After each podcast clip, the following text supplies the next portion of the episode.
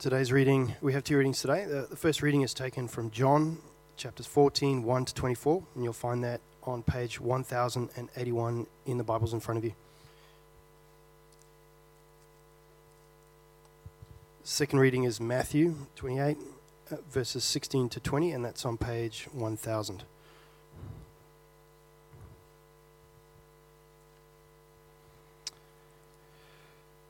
Do not let your hearts be troubled. You believe in God. Believe also in me. My Father's house has many rooms. If that were not so, would I have told you that I'm going to pre- there to prepare a place for you? And if I go and prepare a place for you, I will come back and take you to be with me, that you may also be where I am. You know the way to the place where I am going. Thomas said to him, Lord, we don't know where you are going, so how will we know the way? Jesus answered, I am the way, the truth, and the life. No one comes to the Father except through me. If you really know me, you will know my Father as well.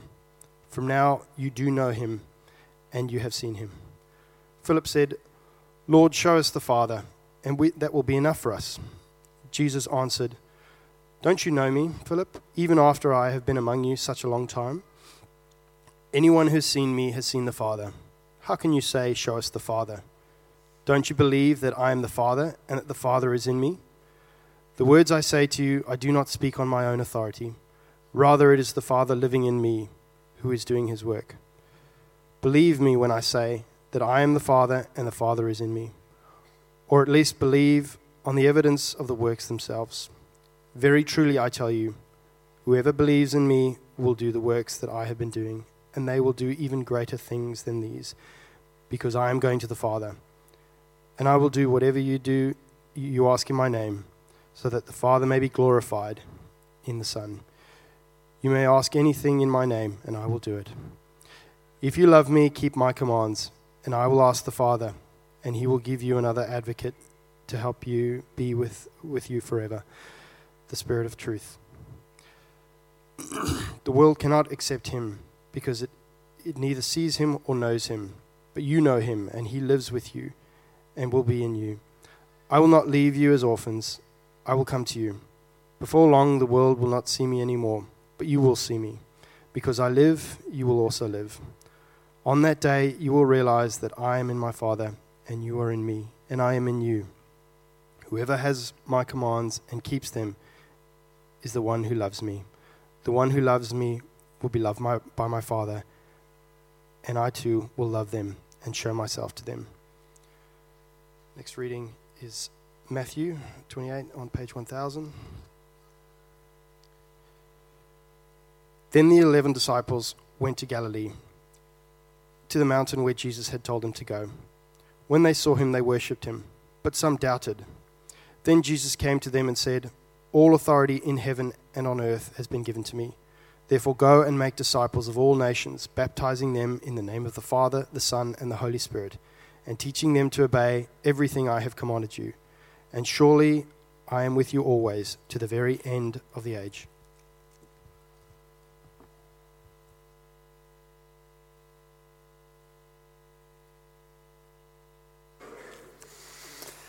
Well, let me say it's been a great three weeks uh, having John Dixon here, but it's great to be back preaching. And that was an interesting Bible reading. The Father's in me, I'm in Him, I'm in you. What's going on? Well, we are starting a new series. It's called The Believer's Guide to God. John took us through the, the Skeptic's Guide to God, and we looked at the whole person of God, Creator. We then looked at the Son, Jesus. We looked at the Holy Spirit last week, and I'm going to try and put them all together and look at what's called the Trinity. Um, and let me say, it's a topic that has created much controversy, discussion. Uh, I'm going to pray, so let's think about this as we uh, let's come to God as we come to think about this topic. Father, we do thank you that you are Father, Son, and Holy Spirit. We thank you that you've revealed yourself to us, and we pray, living Word of God, in the power of the Spirit, that you would speak to us this day so that we might know you, our Heavenly Father. We ask in Jesus' name, Amen. Now, to assist me in my preparation, I read a number of articles, um, some of them online. And I love how this one started, and I Googled the Trinity for Dummies.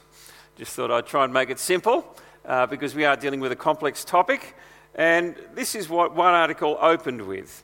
This is a perilous matter, since through the centuries, people have actually lost careers, property, even their lives because of perceived heresy about the notoriously abstract and esoteric idea of the Trinity. In other words, good luck as you speak on it today. I did find this meme, uh, which I found quite entertaining um, as we think about the Trinity. How not to commit heresy, preaching on the Trinity, say nothing and show pictures of kittens instead. So I don't know if you'd like to have fluffy kiss, uh, kittens being put up on the screen today. Uh, I'm going to try something more adventurous and actually talk about the Trinity and hopefully not commit heresy.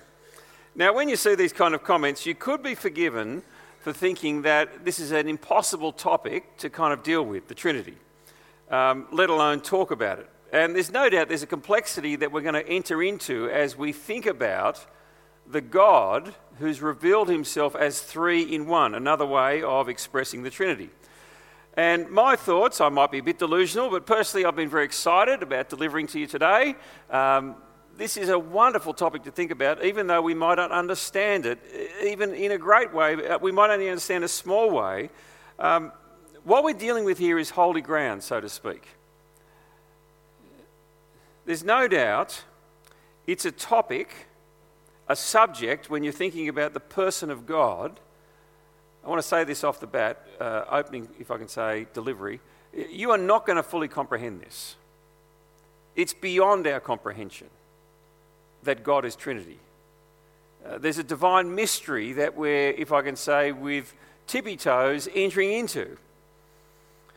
Uh, we're dealing here with the essence of who God is and has been through all eternity and who always will be when we're thinking about the Trinity. You see, what we're dealing here with is actually ultimate reality. The doctrine that God is three in one is fundamental to understanding Christianity, but actually fundamental to understanding life itself. It's an incredibly profound doctrine that actually, when you start to kind of get to grips with it, you realize this is actually helping us understand how this world is, who we are. Well, let me start with a very simple question as we um, go through and have a look at this topic in the opening message for the Believer's Guide to Christianity. What does it actually mean that God is Trinity? Well, let me just say firstly, the word Trinity does not occur in the pages of the Bible. And I know for some that might be a slight shock. You think, why are you talking about it if it's not in actually the scriptures? Well, the definition Trinity is not there. Now, I'm going to show you why I think it is there, although it's not there, um, in terms of the belief that it's real. But the actual term didn't appear until the late second century and the early third century. So the scriptures, in terms of the New Testament, are written in the first century. By the end of the second century, we see the term of triune in terms of reference to God in the Latin appearing. And in the third century, it makes its kind of first official appearance. And the first person to defend this doctrine or understanding of God as Trinity was a man called Tertullian. And he spoke of the God, uh, God being Father, Son, and Holy Spirit. And Trinity means three in one uh, in the Latin term. And he said that God existed as three persons but one substance. Now, I'm going to explain, uh, hopefully, in a kind of a simple way, what I mean by that. But uh, one way of describing it is by using a diagram. Now, I'm an engineer by background, okay, so please forgive me for that. Um, I haven't got fluffy kittens for you, I've got a diagram. That's the best I could do today. Um, and what I want to do is just diagram for you and put some scriptures up, if I can say, in the margin to help us understand what we're talking about when we say God is Trinity. So, the first thing to take note of is God is God, He is one. Now, uh, one of the most if I can say, famous verses that the Old Testament that the people of God had to memorize was from Deuteronomy 6, verse 4. It was the Shema. And it was a statement that said, Hear, O Israel, the Lord is one, God is one. The Lord our God, the Lord is one. Now, the quote you've got there is from Jesus himself. And he picks up this statement, which is straight out of Deuteronomy in the Old Testament. And when asked to summarize the law, he begins by saying, this statement Hear, O Israel, the Lord our God, the Lord is one. And there are, if I can say, within the world of religion, there are three religions that are what are called monotheistic. In other words, we believe in one God. There's Islam, there's Judaism, and there's Christianity. And we all believe that there is just one God. Now, we've got different views and beliefs about who that one God is. Um, if I can say, the Jews and uh, the Christians share that sense of who God is. Uh, but we have a Trinitarian expression of that. But it begins with an understanding that God is one. Very fundamental and very important. Now, the first thing to note is the God who is one reveals himself as Father. Now, when I use the language of Father, I'm not wanting to ascribe gender to God, that God is male, he's beyond gender. But in his very being, he is Father. And He is the Father, if I can say, of us all and of the universe. And you can see there a classic introduction in one of the church letters that was written by Paul as he writes to the church of Philippians. He says, Grace and peace to you from God our Father and the Lord Jesus Christ. And at a fundamental level, you see, God is not an energy force. In his very essence, he is personal and he is Father. Now, I know for some, we've had, uh, you may have had dreadful fathers. You may have been abused by fathers. It's a shocking thing when that happens. But that is not, if I can say, we want to ascribe that to God. He is a perfect Father and Heavenly Father. But secondly, this one God who is first revealed as being our Father God also is revealed as having a Son, the Lord Jesus Christ. And so when we think about that, and if I can say at this point, this is where you see the great explosion of, for want of a better word, understanding who God is through the scriptures. Up until the beginning of the New Testament, in other words, through the, Old, through the whole Old Testament, God is revealed as one. But when you come to the beginning of the New Testament, it is marking the entrance of the Son of God entering the world. Now, what the Bible writers grapple with, and let me say, I've got an enormous amount of sympathy for the Pharisees and those who did not comprehend who Jesus was, because you see that they are birthed in this monotheistic culture. There's one God. And so when you have this person turn up who talks about forgiving sins, which only God could do, who says, Before Abraham was, I am, quoting the name of God from Exodus 3:14 in the burning bush. Uh, it is a right and natural thing that they're going, this guy's a blasphemer. There's only one God. Uh, but yet we see by his resurrection that he's not just a man.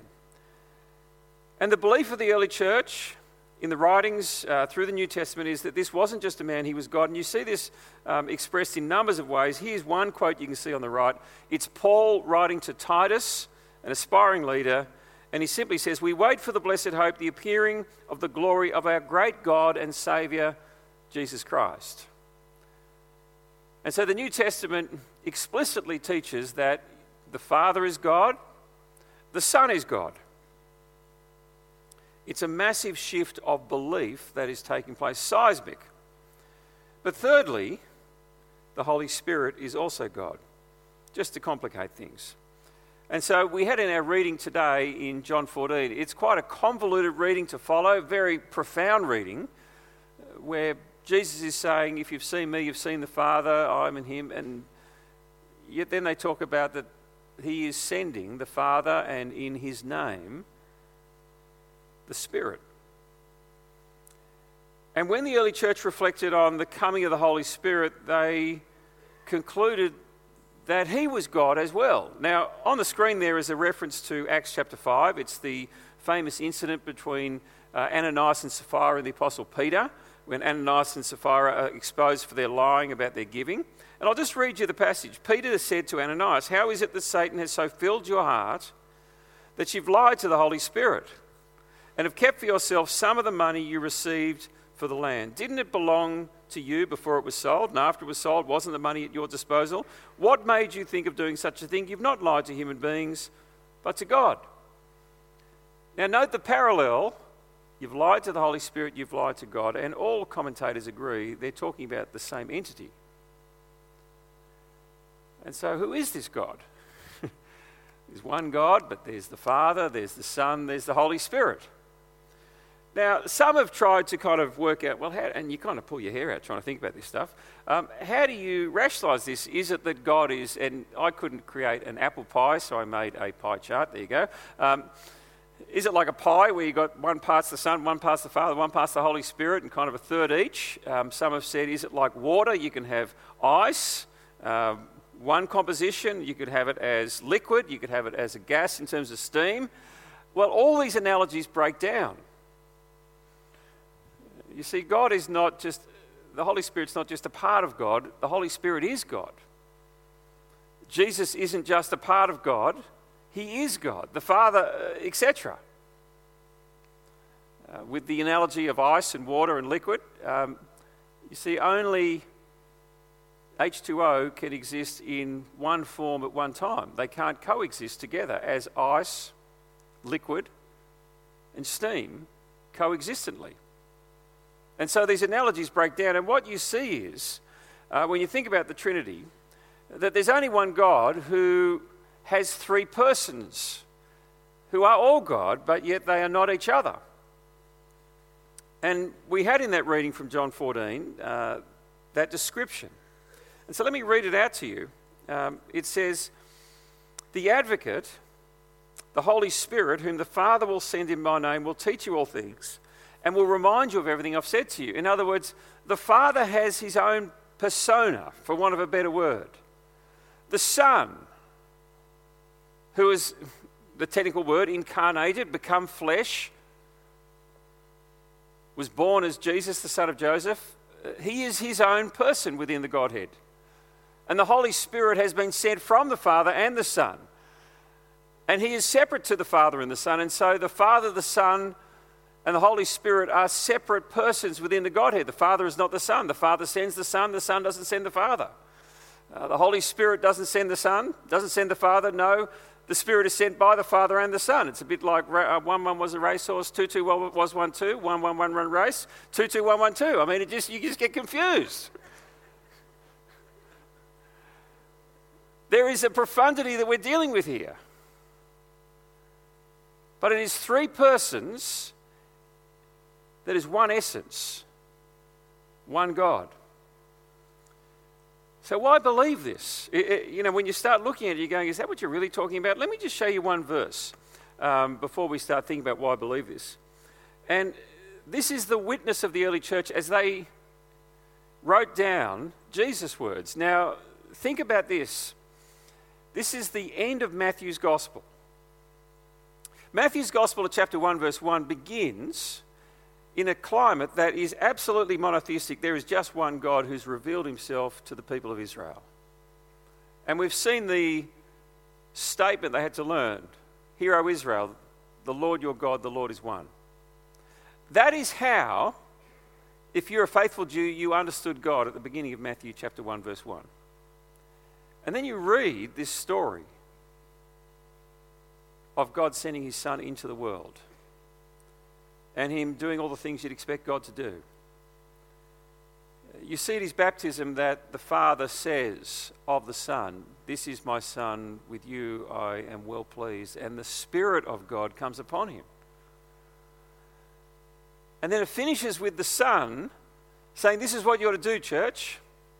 Go and baptize people in whose name? The name of Yahweh? No. The name of the Father, the Son, and the Holy Spirit. And so they have moved in one book, which is a reflection, if I can say, on the life, death, and resurrection of the Son, from monotheism to Trinitarian belief, where they no longer are living under the name of Yahweh, they're now living and being baptized into the name of the Father, the Son, and the Holy Spirit. it is a seismic earthquake in terms of thinking about who God is. And it happened because God entered this world in the form of his Son. So, why believe in the Trinity if it's not a description or not a word that you find in the scriptures. The reason I believe it is, and the church has believed it is, because this is how God comes to us. This is how we meet God. This is how we experience God.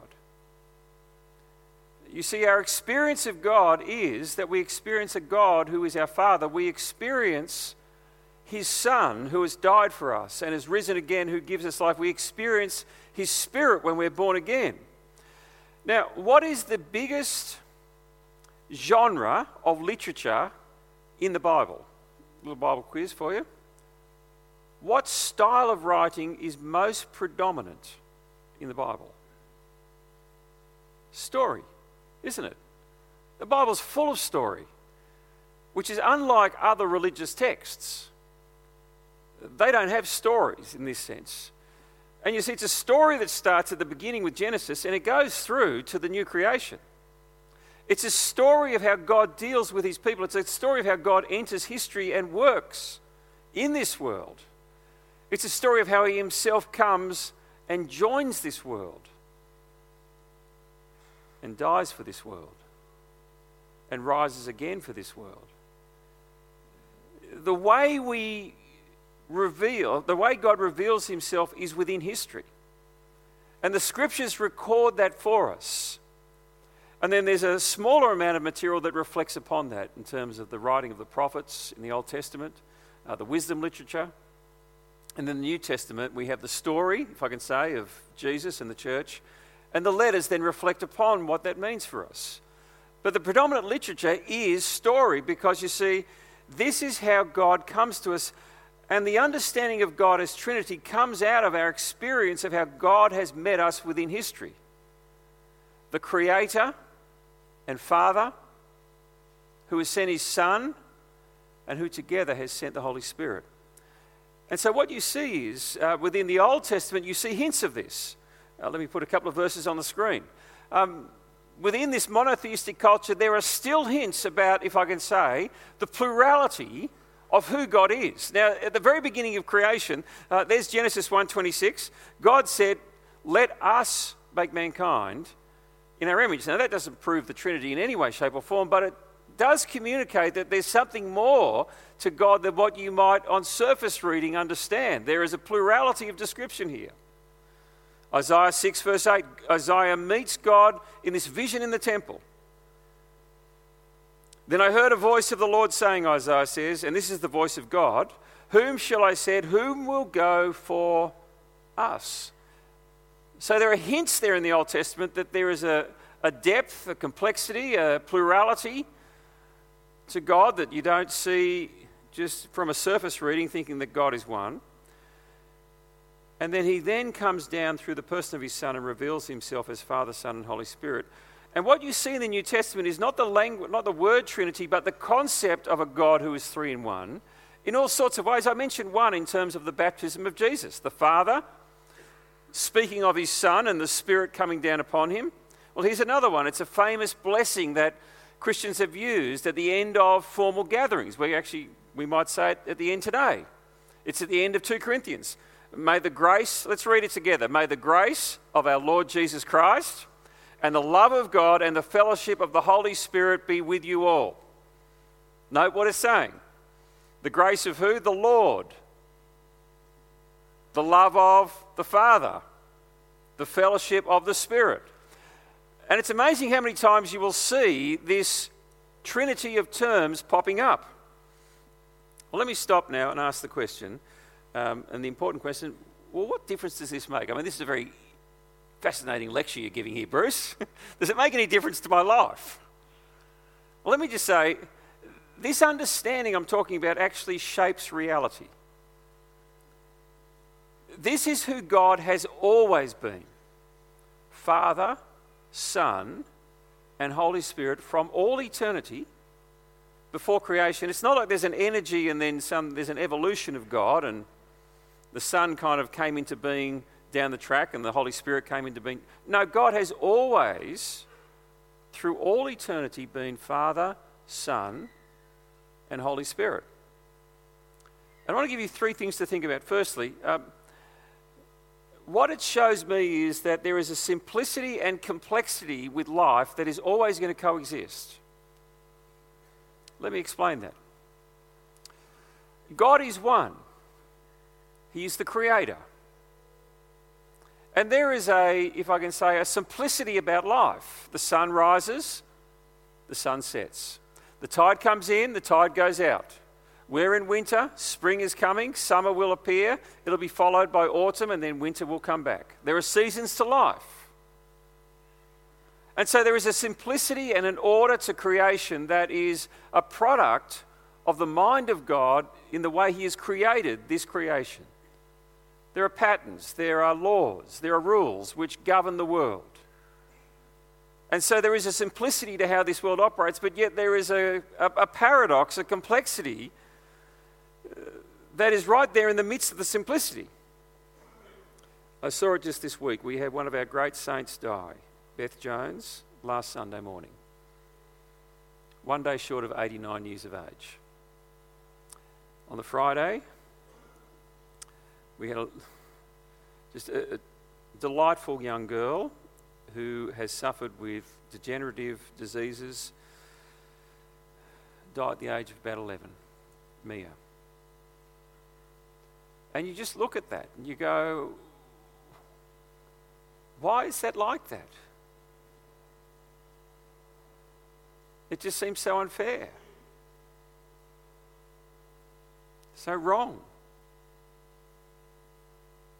And when you think about God, it seems so simple. God is love is probably one of the most simple statements in all of Scripture. But yet, as you live life and as you read Scripture, you realize that there's a complexity just to understanding the reality that God is love. And as you start to grapple with how is it possible that God is love? When you experience the things that happen in people's lives, why does death come so early and tragically for some? Why does evil and suffering seem to coexist in this beautiful world?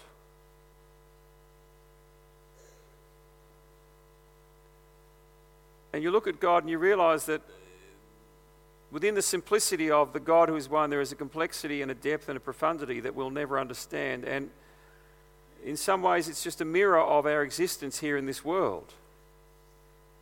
That within the simplicity of life, there is a complexity that we'll never plumb. Just like we'll never plumb the depths of understanding the God who is three in one.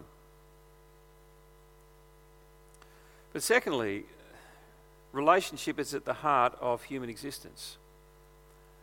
When we ponder the Trinity, what we see is that at the very center of who God is is relationship. You see, God has always related within Himself Father, Son, Holy Spirit. Now, just think about that as you go away from here today. The Father, the Son, and the Holy Spirit have always related together. As I said, it didn't start with some sort of just energy bang. There always was the Father, there always was the Son, there always was the Holy Spirit.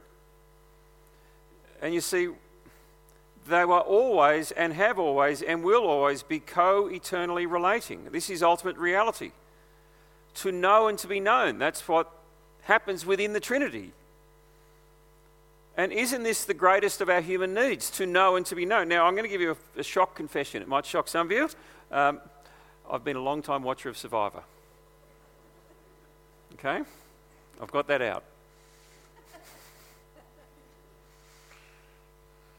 I reckon it's just such a great program to watch the social experiment of seeing these people on an island together for, you know, whatever many. Anyway, the Australian version, number three, Champions vs. Contenders, come on, and guess who's watching it again? My son and my Philip. We're enjoying it. And amongst the champions team, there's 12 of them, we started with 12. Uh, one of them is an ex Special Forces soldier, 10 years. Now, you're a tough guy if you've served overseas, as he had. He's also better known as the uh, fitness trainer on biggest, Australia's Biggest Loser um, in terms of Commando Steve Willis. And this week on Survivor, they had a special challenge, and his team won. And the reward was that you got a care pack from your family. And I think it's kind of cruel at one level. They've both got care packs, and only one team gets to get them. The others, I don't know what they did with them, but anyway, probably got them after the show's finished. Um, and each person had letters and things from their family back home. And this tough guy, Commando Steve Willis, gets his care pack. And it reduced him to tears. They asked his son to write a letter to his dad. And they gave him 10 questions to respond to. And the 10th question was this um, Why is your daddy special? And he just answered in the letter, Because I love him. And you just saw this tough guy, Commando Steve Willis, just break down. And I'm sort of trying not to cry in front of my son, and you know, I'm moved by it and start crying if I think about it too much. Anyway, um, and I quote, he says, My whole life, I've needed to search for this for love and acceptance. And isn't that so true of life? That we are just looking for love and acceptance. Now, why is that? You see, because at the heart of God, who we are made in His image, is that we are profoundly wired to love and to be loved, to know and to know, be known. That's at the heart of humanity. Yes, there's a drive to achieve and to create and all those other things, but you ask people at the end of their life, what's been the most significant thing for them? What's the thing that is most significant? Isn't it the relationships that their family that have marked their lives to find love and acceptance? And you see, this profoundly shapes who we are as, if I can say, just people. We are searching for that love and acceptance. And it's because we're made in the image of a Trinitarian God who is three in one, who relates, and whose relationship is at the very essence of who He is. And it profoundly shapes our experience of God. You see, uh, we don't sit with no words and just hope to connect with the divine. Unlike every other world religion, how is it that Christians define what it means to be a Christian? So often we say this, don't we? It's a personal relationship. Now, where does that come from? It comes from the very reality that, in essence, God is Trinity, and He invites us into relationship with Him to know Him personally. And if you want to see where that's most profoundly expressed, is it not in our prayer? Now, religions around the world, they all pray. But no religion prays like Christians pray. It is profoundly different. We don't babble on hoping, wondering, will he listen to us? It's not silent, trying to connect with something that's beyond us. No, it's audible, it's intelligent, it's warm, it's informal, it's, as Jesus taught, it's to our Father who is in heaven. who we come before him in prayer. And when you read through the scriptures and it describes what it means to be a Christian, one of the, my favourite descriptions is this. Uh, it comes from Micah 6, verse 8, and it's a very well known verse. What does the Lord require of you? To act justly and to love mercy. That's the part we often pick up. But notice the last part to walk humbly with our God. And you see, it's this language of relationship that we walk with God through life, personally. And it's such a beautiful description of what it means to know God to know His forgiveness and acceptance in His Son, the Lord Jesus Christ, to know His Spirit working in us, to know God over us as Father. We walk with Him. But lastly, if I can finish on this note, it's not just relationship that's at the heart of reality, mutual community is at the heart of the Trinity and at the heart of Christianity. You see, in essence, God is not just relating, there's actually a community there Father, Son, Holy Spirit. And here's the profound thing as Christians, we are invited into it. You see, one of the great sadnesses of our current culture is that loneliness exists. I was having a look at the stats 30% of people in the 2095 postcode in Manly live alone. The great search for people is not just relationship, but it's community. We don't just want to be known and to know, we want to fit in. We want to belong somewhere. And you see, God is community. He's Father, Son, and Spirit. And to be a Christian is not just to be a lone ranger who thinks, oh, I've got my sins forgiven, I've got the insurance ticket for heaven. No, it is to belong to his people.